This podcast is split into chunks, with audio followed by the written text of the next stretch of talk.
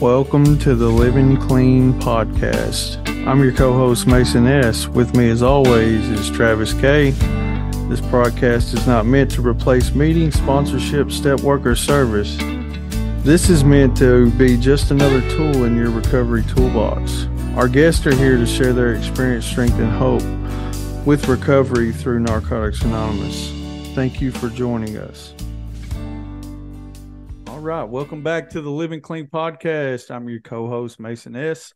I'm an addict, and with me, as always, is TK. Yeah, yeah.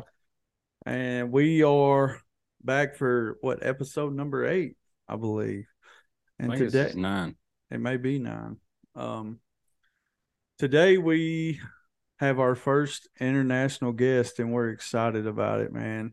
Um, finally breaking out of the states, which is a good thing because this fellowship is worldwide. You know, today we have Mr. JD. JD, how are you, man? I'm exceedingly well, mate. I'm very, very well. It's Monday morning here in South Australia, and uh, you've saved me from being at work, so I appreciate that. Whatever we can do to help, man. So you want to start off by um, telling us your clean date and where you attend meetings at? Sure. My clean date is 4th of February 2020. I have two home groups. One's online, the other one is a physical home group. The physical one is on Friday evening. It's called the uh, for absolute beginners, and it's uh, yeah, it's a it's a smallish group. The uh, we probably average 20, 30, 40 people there per night. The other home home group I have is online, Bali International Connections. I've been a member there since pretty much since, since its inception in 2020, and uh, it means a lot. Both both groups have special special meaning to me. You know, I love the idea of being able to catch a meeting in Bali. You know, where they're 14 hours ahead of us, and just hear a different perspective, but the same message. You know, and that's where I kind of bumped into you on there, and that's that's how we got here today. So why don't you um walk us through what is the uh, landscape of like Narcotics Anonymous in Australia? Oh mate, I can't imagine that it's too much different from the states, and and you know through Zoom, I, I know that to be the case. Um, like different meetings have slightly different focuses and that sort of thing, but um, we have a pretty strong fellowship, I would say, in my city, which is you know roughly, I guess, a bit over a million people or so. There's a couple of meetings every day. Some meetings have three meetings in a day we have a yearly convention. It's it's it's a it's alive and it's and it's vibrant. There's a there is I feel recovery in the rooms at every meeting, and I and I know that I feel recovery depending on my perspective. You know, I could go to the best meeting ever, and if I've got the wrong attitude, I'm not going to feel anything. So I understand that, but but there is the I feel it's it's alive. It's a, it's alive and and be you know with a beating heart, and I, uh, yeah, I, I love being part of it. So, JD, tell us how you found the rooms of Narcotics Anonymous.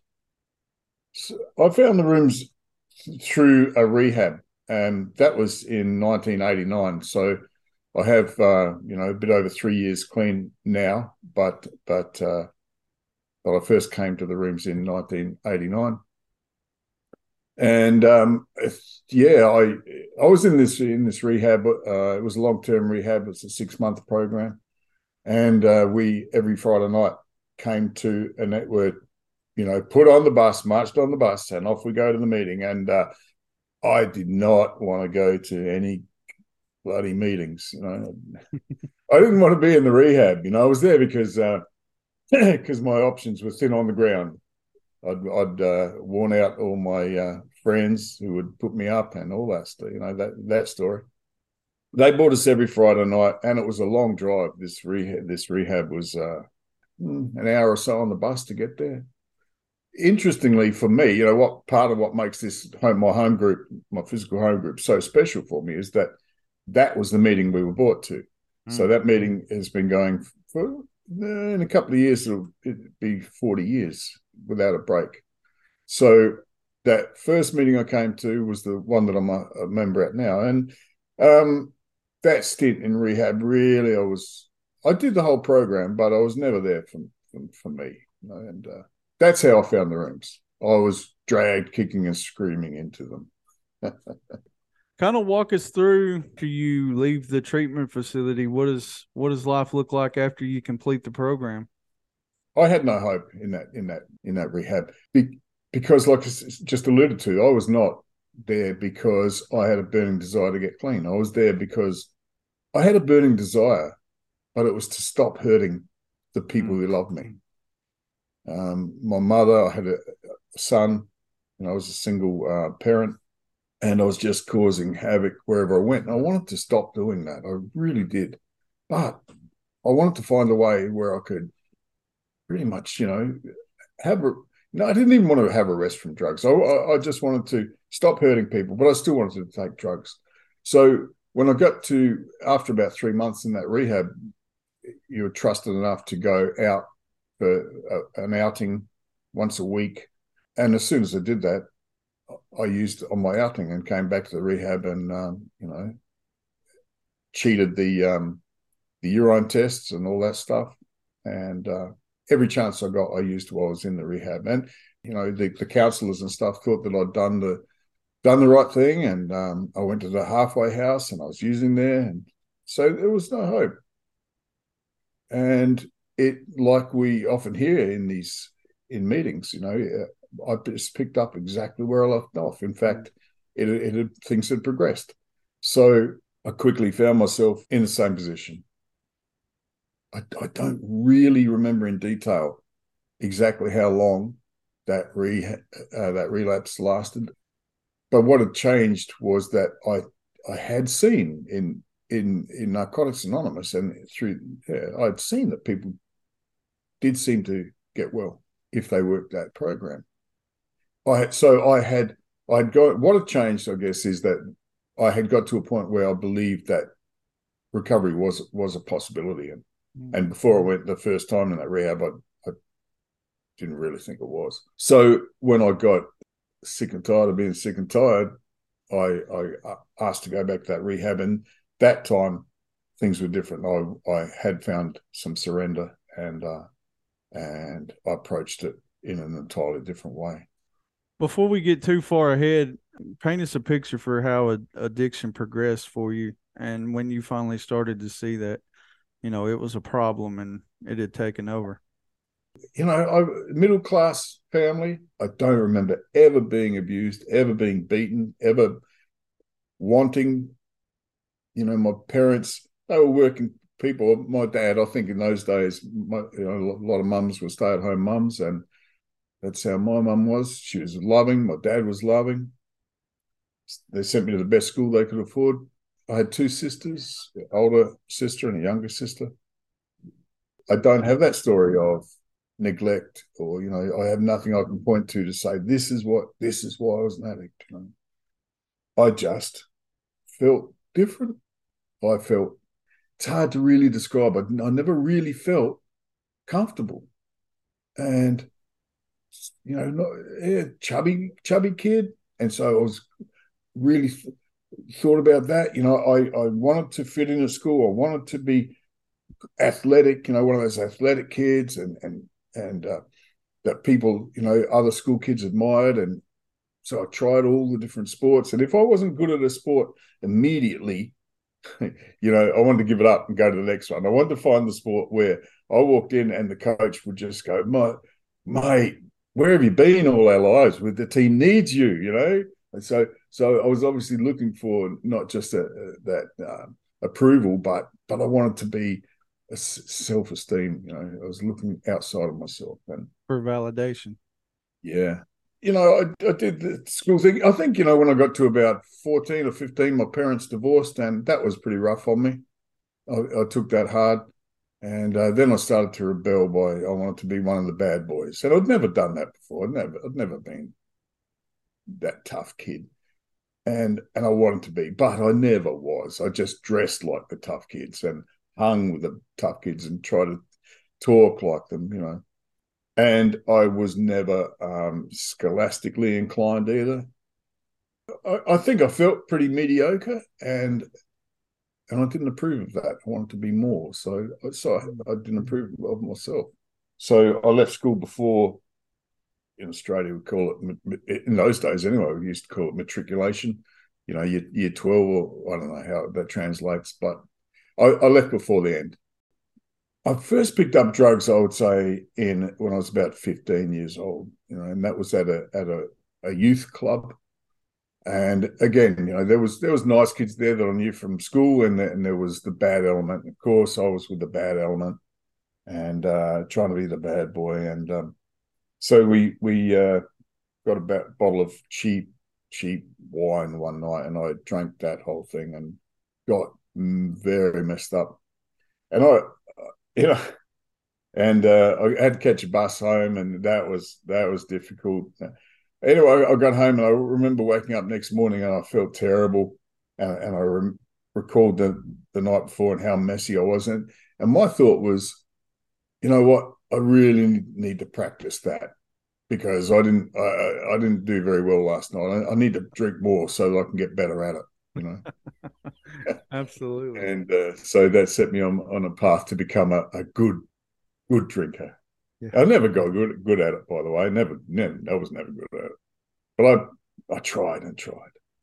Yeah, and and it was through those those sorts of uh, people. You know, I started hanging around with um, you know, badass spikies and and all that, and and and pretty soon there was uh, I was off marijuana, and, and I just was on to it. You know, I wanted I, I wanted to do that, so the progression was fairly quick. And the lifestyle that you know that comes along with being a part of you know hanging out with the bikers and things like that that it's the way that you were living was approved by them i, I imagine. I, I, think i did bluff my way through fairly well you know i was accepted as as bad until yeah but I, I never was. I never felt it in my heart so let's talk about the drug use did it seem to quiet the noise a little bit in your head as far as wanting to feel more or feel that validation? Did it give you some sort of validation? I think that in a way it probably did. I've never really thought about this, Mason, but but I think it probably did. I had, you know, as I said, I was into the motorcycle scene, but I was also just slightly before that tried the surfing scene. As I said earlier, I, I tried these different things, tried on different costumes, different hats to see which one would would uh, make me feel good. And and at either thing, they both had the drug culture. So I had this uh had, had this ideal. What I wanted to find was a way of just feeling cool, you know. And and I don't just mean like in in the Hollywood, you know, gangster style cool or, or whatever, but the image, you know, that uh, of somebody sitting cross-legged, long-haired, staring out to, to the sun going down uh, uh, over the sea, you know, with maybe a little campfire and a guitar, you know, and and and being admired by the girls sitting around watching me, you know, and having that thing about life is cool, man. This is this is it. This is I feel cool. This is I feel serene. I wanted to get that, and it, that never happened. It, there was, I think, there were fleeting moments of it, you know, where I thought, "This is great. Oh, this is how I want to feel." A few minutes later, that that had worn off, and and you know, with the next drug or the next drink, things had changed. Or even if if I didn't do anything else, you know, it was going to change, and so it was never there. It was always fleeting, and um, interestingly, and and I, would like to tell anybody that will listen to this the only thing, you know, it's paradoxical that I finally have found that feeling. Mm. and it's only through not taking drugs and not using any sort of uh, outside influence that has given me that feeling. So, yeah. So I love the fact that uh, it took me so long to find out how to get that.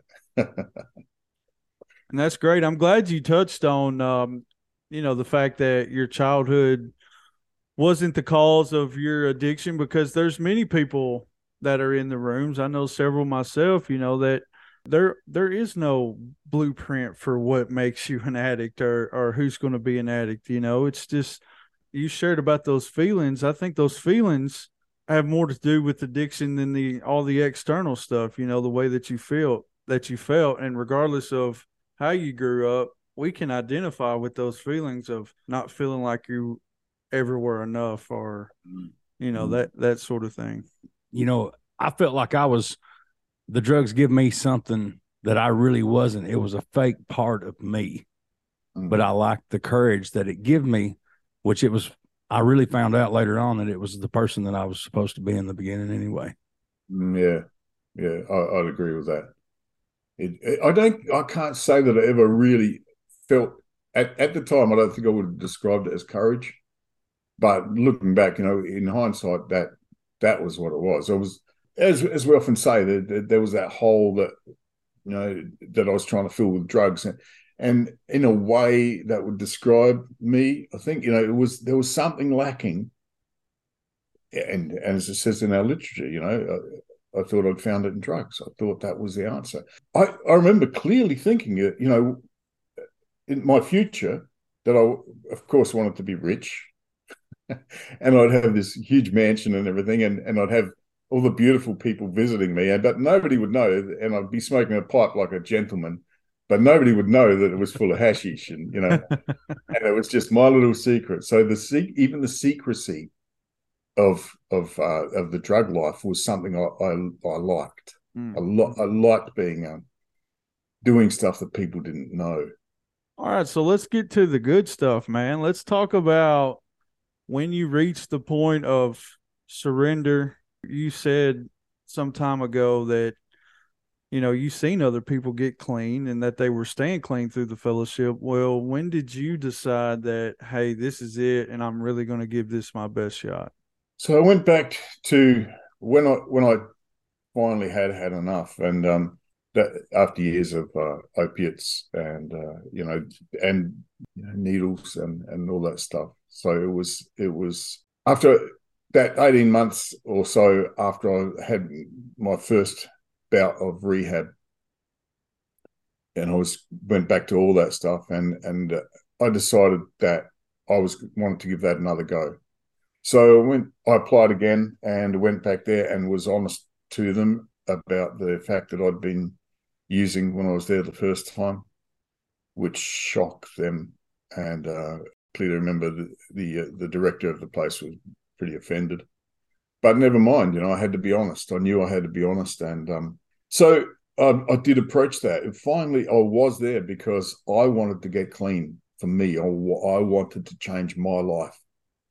I I knew that I did, I couldn't do this. I I knew I didn't know how to live my life, and uh, so so I asked for help. Sometimes I feel funny sharing this, but it's, it's the truth of it is that there was one afternoon I was walking within the grounds of the rehab, and I was just thinking and and I guess I was in a way I was praying. You know, I, I was no stranger to prayer. It wasn't difficult for me, but but it, in a way I was praying, and and and I remember thinking, I just am willing to do anything. I'd heard that a million times about what are you willing to do for your recovery? Oh, I'm willing, I'm willing to do anything. But I felt like I was, you know, just tell me. Uh, in my mind, I was saying, just tell me what to do. Oh, I, I want to do it. And I swear to God, it felt as though I can only describe it as that God put his hand on my shoulder. You know, it felt this warm feeling, felt like it was pushing, not, you know, just guiding me, like pushing me just for a moment. And I felt like everything was going to be okay. I had had a feeling that, I, I guess it, the feeling was that I was in the exactly where I was meant to be, and and that if I keep doing this, things will be okay. So that was, you know, my moment of clarity, of surrender. And, and I was happy about that. So I did the rest of that program and I didn't actually finish that, but that wasn't because, uh, you know, I, I quit or ran away or anything. I, I did that program until I felt I had enough. And, uh, and, and also, as I said, I had a son who needed me. So, you know, by this time I'd spent about 10 months of the two visits to rehab combined. I'd been in there, you know, for about 10 months. So, so I decided it was to uh, time to move on, and and I did that with their blessing, and uh, and from then NA was very much very much part of my life, and I got involved in service as heavily as I could, and um, you know I was I was a single man, like I said, with, with a child, but so I had, and I you know I was I was young, I had the time to to devote to it, and and and I did. I tried to you know, it was I, I, was told that if I work as hard for my recovery as I work for my drugs, you know, I, have got it made, and um, and I, I didn't I didn't have to work anywhere near as hard for recovery as I had to work for drugs. so thank God for that. Yeah, and I and I and I got some clean time. Got some clean time. What type of service was you getting involved in? The typical way, you know, most people do it. I started. Um, just I joined the home group. I joined that that very group that I'm a, I'm a member of now, and um, uh, you know did did the chairs and you know in those days we had ashtrays and all that, so just the menial stuff and worked my way up. I became um, I think secretary there, and then GSR. Um, I went from there to secretary of the um, phone phone line. Uh, did some H and I. Became was chair of the convention committee. You know, after a while, and uh, became ASR. And and before I left, um, not long after that, I left the rooms again. Love got in the way. Love got in the way. Mm. Yeah. Well, that is a unique story that we've never heard before. Love got in the way. Man, do you care to take us through that? You know, um, there may be somebody out there listening that's been through something similar, and and maybe your pain can save them from experiencing that type of pain.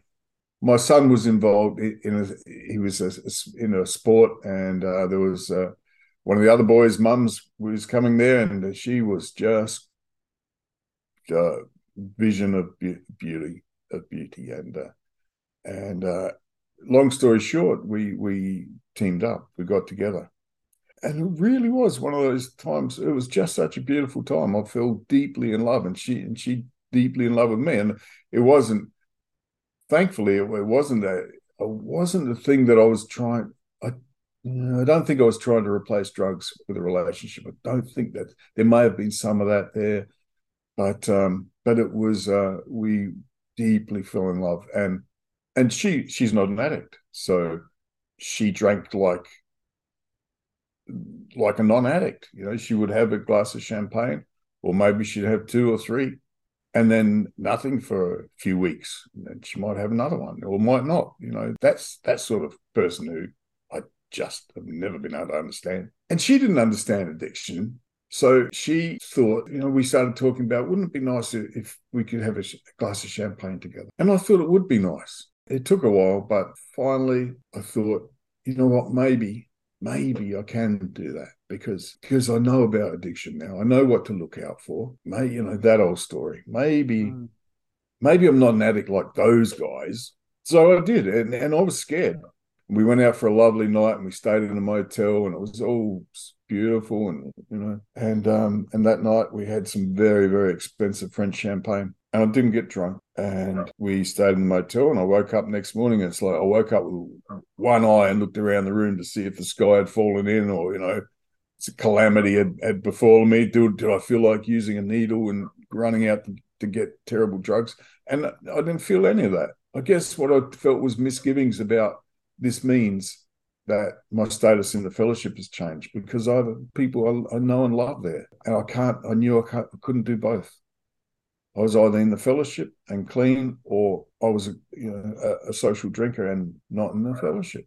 Yeah, I, I, didn't have a desire to use my what had been my drug of choice, which I was surprised about. See how this social drinking scene worked, and me being me, I uh, I did. I I became a social drinker. The trouble was that I was far more social than any of our friends, far more social and uh, you know I was a social drinker. It soon became every day, every well every night.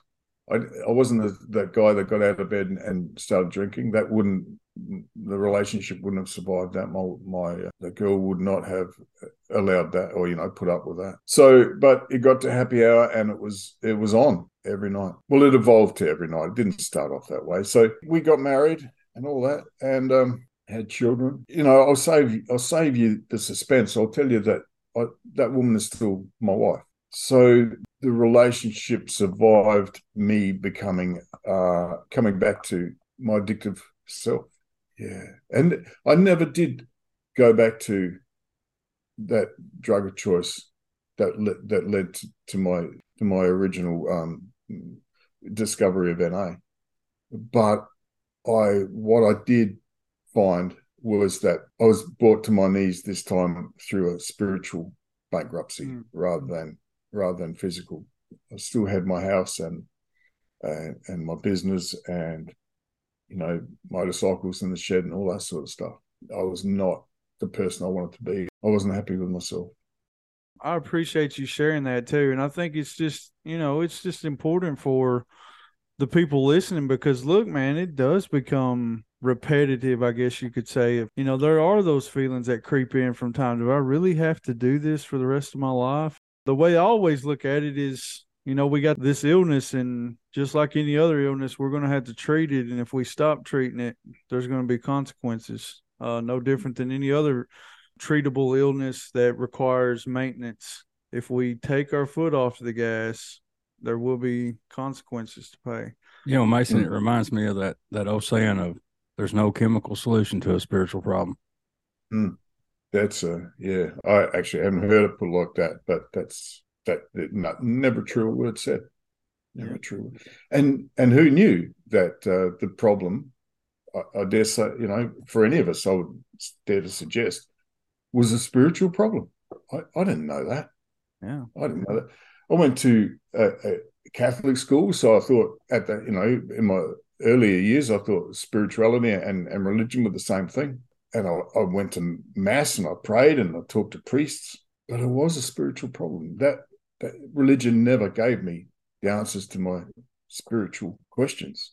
Never did. Who knew? Who knew that sitting in a room with a bunch of bloody ragtag junkies, that's where I was going to get my spiritual answer. I didn't know that.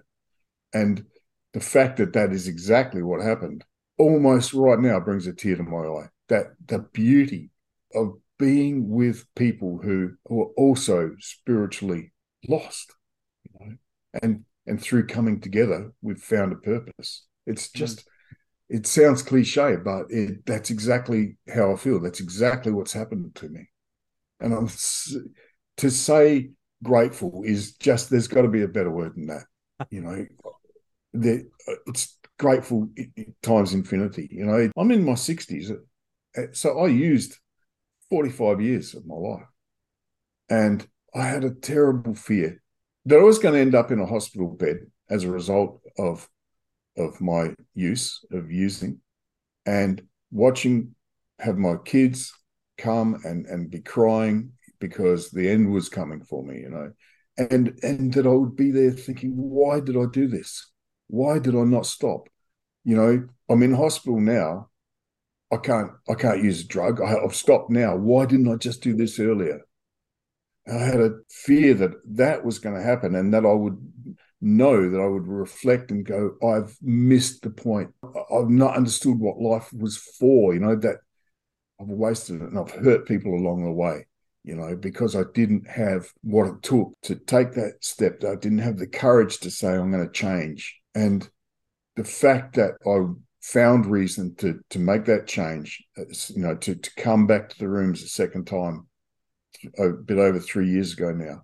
I'm so grateful for that because now I don't have that fear. In fact, I felt like the, after, the day after I made the decision to to come back to NA, if I got squashed by a bus, then at least I died with a different mindset that I didn't die as a using addict. But Thank God that hasn't happened. As you can see, I'm still here. And what my what I have now is a sense of purpose. I'm not going rudderless through my life from one drink, one joint, one one one pill or powder to the next. You know, not knowing what on earth it's all about. I I do know now. I know why I'm here, and that's man, that's uh, that's a gift. To know why I'm here, to know my purpose is a gift. You were you were talking about your wife didn't understand addiction. It's still the the lady that you're with today. Has her knowledge about the disease changed, and is she okay with you being so committed to the fellowship at times, or has that ever been a problem? Or it has been a problem. It has been. I would come home on a Friday night after after after my meeting, and she'd be sitting here by herself, and um, and see, you know, it had gone from every Friday night, or every night, you know, we we would have a drink together because although she's she's not an addict, you know, she drank more because I was drinking more. So it went from that to all of a sudden I'm not drinking and I'm not here, you know. So, and I think even though she had been to uh, a meeting with me, you know, 30 years ago, uh, to a couple of meetings, so she knew what it was, but it was hard for her to come to terms with the fact that that I was building relationships with people in NA that I couldn't have with her because because she's not an addict. She knew that my relationships with them were different and and on a different level and in a lot of ways a much deeper level than I could have with her. So that there was a, some a lot of adjustment there, and it was, and I have to remember that that you know it. I think I, I'm doing a great thing for my family. I'm getting I'm getting clean and and that's true but it is not as simple as that for them. You know they it's great uh, we've got dad back we've got the husband back you know. The, the adjustments that my wife had to make were real you know and her fears i had to remember. And the fact that even though i was doing a good thing in inverted commas i had to remember that it does it's not just the answer for her. And i had to and i still do i have to balance my time with na and recovery in general. And keep in mind that she needs me too, because these days, most nights of the week are involved, you know, because I work during the day and I have sponsees and a sponsor that I need to talk to on different nights, and I have a home group on a Friday night. So every every weeknight is devoted to recovery, you know, or no, for an hour or two. So it does take a lot, and the, you know, and I host meetings online and, and that sort of thing. So there's there's time. But I always think to myself, well, when I was using, I spent a lot more time, a lot more time. I might have physically been here, but spiritually and mentally, I was not. So, but I know that, and uh, that doesn't translate always to uh, when I say that to my wife. right. Well, JD, man, matter of fact, we're actually a little over time, but you know, if it was up to me, we'd probably do a two part series because I've enjoyed talking to you, man. And uh, we sure appreciate you coming on and, and, you know, not just sharing the good stuff, but sharing, you know, the good, the bad, and the ugly and how you overcome all that, man. And it's been, it's been a pleasure. Yeah. We thank you, JD. Well, I thank you too, gentlemen. And it's uh, been a privilege. It really has. The time has flown. Can I just finish by saying that I said before that I had a, a sense of purpose now, and I know what that is. It's involved in the twelfth step. My my purpose is to carry the message. Mm. My purpose is to be there for other addicts, and and it's not just because I, I, can keep what I have when I give it away. It's because you know my sponsor explained to me that the most powerful tool for to help uh, a, a, suffering addict is, is, is another addict, and so that's where that's what I that's what I apart from looking after my family, I just want to be able to spend time with other addicts, and uh, it's just such a privilege, such a privilege. So that's that's me, and oh, thank you guys. We appreciate you, JD. Thank you so much.